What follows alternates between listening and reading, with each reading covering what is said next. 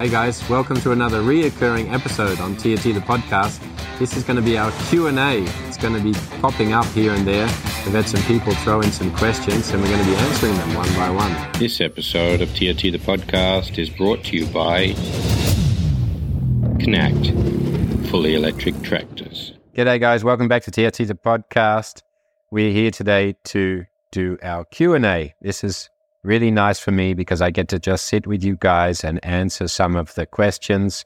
We've had a lot of amazing questions in, and I'm going to try to put these podcasts in between some of our guest podcasts to give some feedback. A lot of these questions are often very personal to me, and today is no different.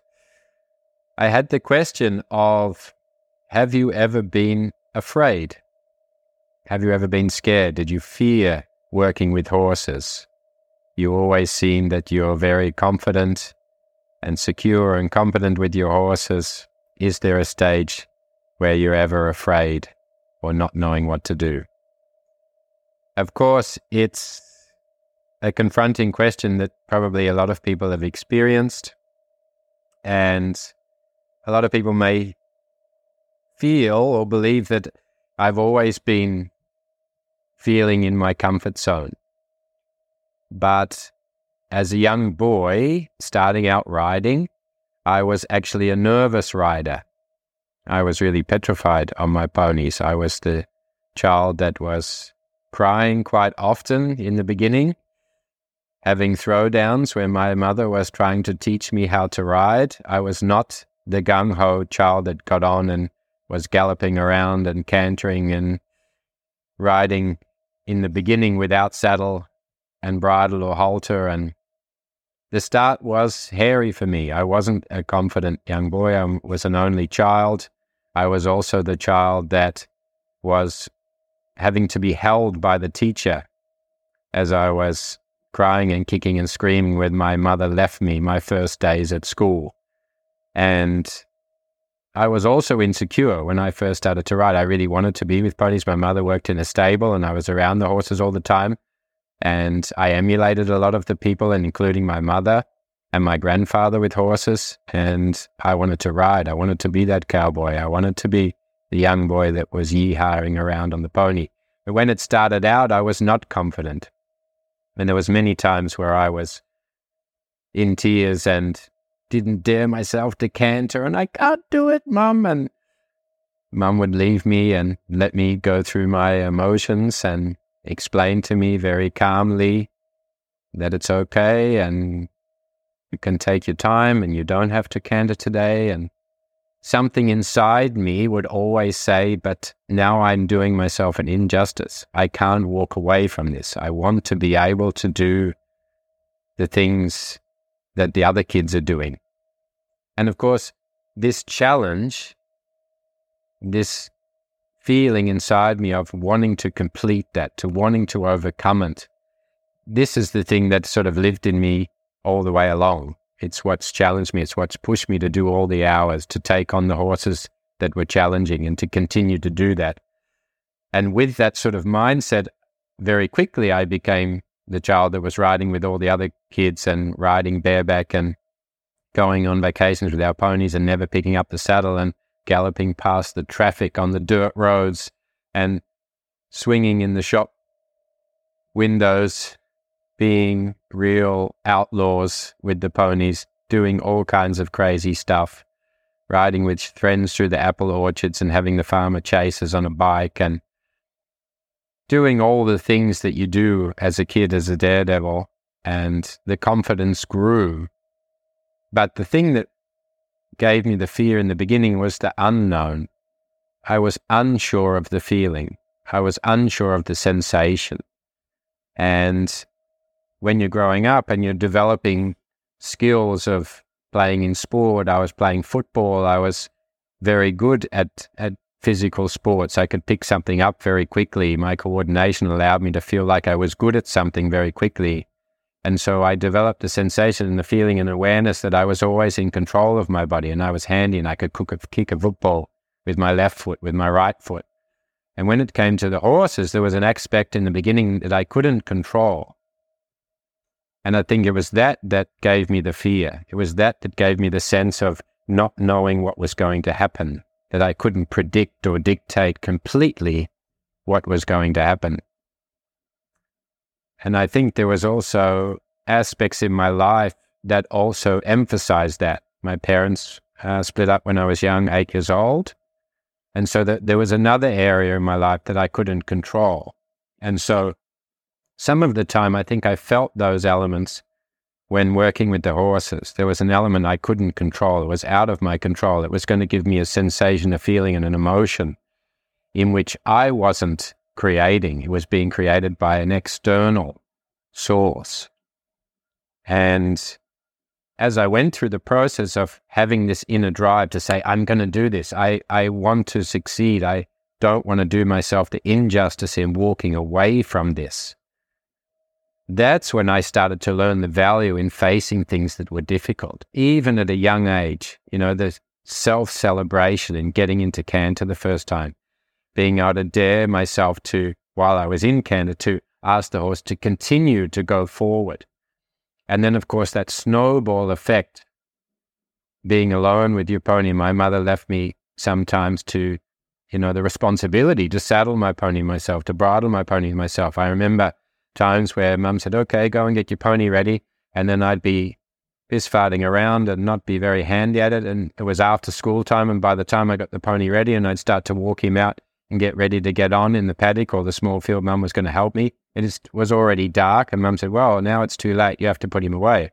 I was thinking, God, I didn't all that, and I didn't even get to ride him, and so that that felt that hunger and that sort of self responsibility of, okay, I have to be quicker at this. I have to be able to be efficient and get the saddle on as quick as possible that I can get on and ride, and then and actually then enjoy my pony and enjoy the experience of riding. I wanted to ride, and so this sort of built all these kind of internal goals in me that I continued to try to achieve to getting into the first canter after all the throwdowns and the meltdowns and the and the and the crying fits and the frustration. And then that built into pushing myself to be able to do it and then to continue to do it and then to branch out into trying other things to ride out on the on the road. I had a pony in the beginning when he was in the wide open spaces he would take off and that, of course, made me even more insecure. I'd be at Pony Club and I was in the ring and I was fine in the ring. And as soon as he got out of that ring, he would bolt back to the trailer. And of course, in my mind in that moment, I thought this was the total wrong situation. I wanted the pony like the other kid that was always good and always sweet and he could have fun and he was going in and out the bending poles and he was doing cavalettes and he was jumping in the jumping lane, not holding the reins.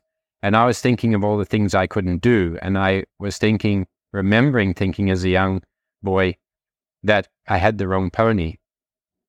But when I look back now, I actually realized that was the right pony. That was the pony that made me get over that fear. I continued to want to do it. And I think it gave me the determination and the understanding and the experience that if I stick to it, that was going to be the make or break in, a, in many of those moments that I was going to say, actually, this is too hard, and I'm going to step away from it, and I'm going to try something else. I'll ride my bike or ride my dirt bike with my father, or or try something else. And probably, if I chose to try something else, then horses really wasn't for me. But that I chose to stick to it, and I had that difficult pony that made me overcome. It made me go through the, the difficult times, the trying times, and it gave me those early life skills to realize there is a way that you're able to find the knowledge. And I also learned through that process by taking those skills and taking that ingredients with me that when I go further along and I started to write track work and race horses and I started to unconsciously have this ability to get around a horse, to not offend a horse, to be able to get on and to be able to ride the horses nobody could ride or get him out on the track or get him over a jump or stop him being spooky or trusting the process or like a lot of people do, they start out by helping other people with horses that are a little bit difficult. Unconsciously, I had that ability to be able to get along with horses and get them to do things other people couldn't. And it came from that time. It came from that adversity of me feeling the difficulty of not being able to do it and then overcoming that and being able to do it. And then having the confidence in myself that if I had a difficult and tricky situation, whether it be with the horse or with myself, I was able to make a solution to overcome that. And that feeling of empowerment and that feeling of success, of having a skill that you develop and you found yourself, you are able to feel like you're in control and also let go. Let go of not having to control everything, that you were not in control of everything all of the time, and that actually letting go was the thing that gave you the freedom and the feeling of security. And then, of course, as I went along and I had more horses that were challenging and had to create more solutions, for sure, I was in situations when I didn't have the skills in knowing how to start a horse properly and I didn't have the breakdown and the steps and the knowledge and the insight of what the TRT method is made up of now. I was stepping into the stirrup where the horses weren't perfectly prepared, where I thought if I had a bit of bend on them, that was enough. And for sure, I get into situations where I thought, oh, if something goes wrong now, I don't have the skills. And there was definitely moments where I questioned, oh, should I be sitting here? Or the horse went to buck a little bit, and he did buck a little bit, and I managed to stay on somehow, even though I'm not very good at sitting on a bronc. And then the fear of, oh, do I get off now? Or what do I do? And now being in that situation where I was the trainer, I was the one meant to be educating the horse for the client, and being in those situations where I felt like I didn't have the answers. Again, I fell back on that determination of this is going to be possible. And I believe in helping the horse. I believe in the passion of making things better. And when I came from that standpoint, I stopped questioning myself. I didn't see the doubt. I started to have less uncertainty. I only focused on the possibility of helping, coming from a place of care, of wanting to do better, of wanting to help the horse, of wanting to help this person with their horse. And then the solutions came to me, some solutions that I'd never thought of before. I'd never read a book. I'd never, we didn't have YouTube back then. You know, we didn't have the sources to be able to give us the knowledge of knowing what to do. But having that belief and having that mindset and having that focus, somehow that knowledge and those things were given to me. They came to me. And the more knowledge I had and the more I could analyze the steps that I took to overcome that, to solve that problem, to, to create that solution, the more certainty I had. It was the not knowing what to do. It was the not knowing what was going to happen.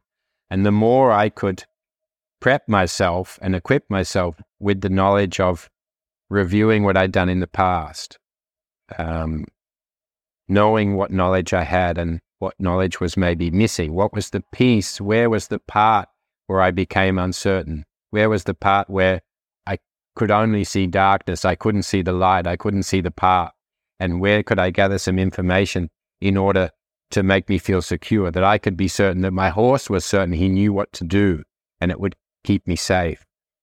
So the knowledge was the thing that created the certainty, which got rid of the uncertainty, which got rid of the fear. You know, a lot of the things that make us afraid or insecure when working with our horses is the feeling of not being enough, which is a lack of information. A lack of knowing, a lack of experience that you haven't performed it before. The uncertainty, the not knowing what to do. So the equipping yourself, you know, very early on, I was also, without knowing it, unconsciously simulating things. So through my mind, I would start to feel, okay, I'm going to do this. And he may get a bit nervous here. And this is the technique, the proactive step I'm going to take to help him through that. So I would be already telling myself, already visualizing what the possible outcome could be, what could be the possible threats, and what is it that I'm exactly going to do at that moment in order to make sure that this stays on the solid path. So not stepping into a situation going, okay, I'm going to see how this goes. And then already being insecure through not having a plan, through not already have simulated visualize it in my mind of what I'm going to do. And so I was able to set myself up unconsciously. Now I'm teaching these things because I review them and I see what I've been through in the past. And those moments where we become unse- insecure and we don't know what is going to happen, that is when we get fearful.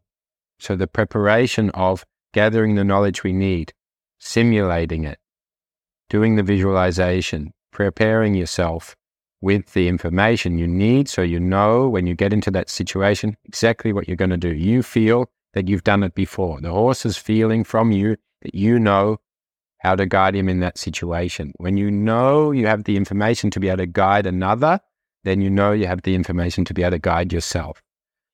So, of course, it's a long process.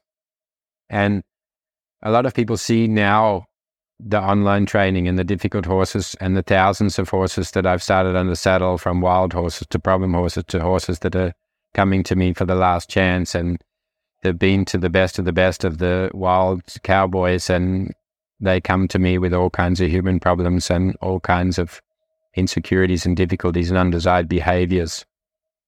And people see that side of it and think that, of course, I've always been like that.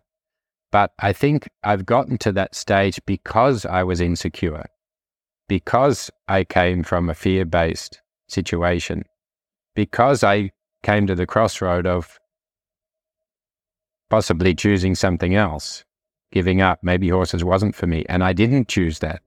I chose to have a life with horses. And because I overcame that, because I was forced to make those choices, because I was scared, because I had moments of fear, insecurity, questioning myself, that's brought me to this place. I think if I didn't have that, then I wouldn't have had the adversity. I wouldn't have had the challenges. I wouldn't have had the things that pushed me to be disciplined, to be consistent, to do the hours, to do the work, to search, to look, to research, to find, to self explore, to realize it was about self knowledge and self improvement, and that working with horses was about finding me. And I think the more people that realize that insecurities is the key, it is the map, it is the way in which you're going to be able to grow, then everybody's journey with horses can be infinite. So, guys, I hope this has helped you. I really love your questions. I love to share personal things from my own life and my own development. Be good to your horses, and we'll see you again next time.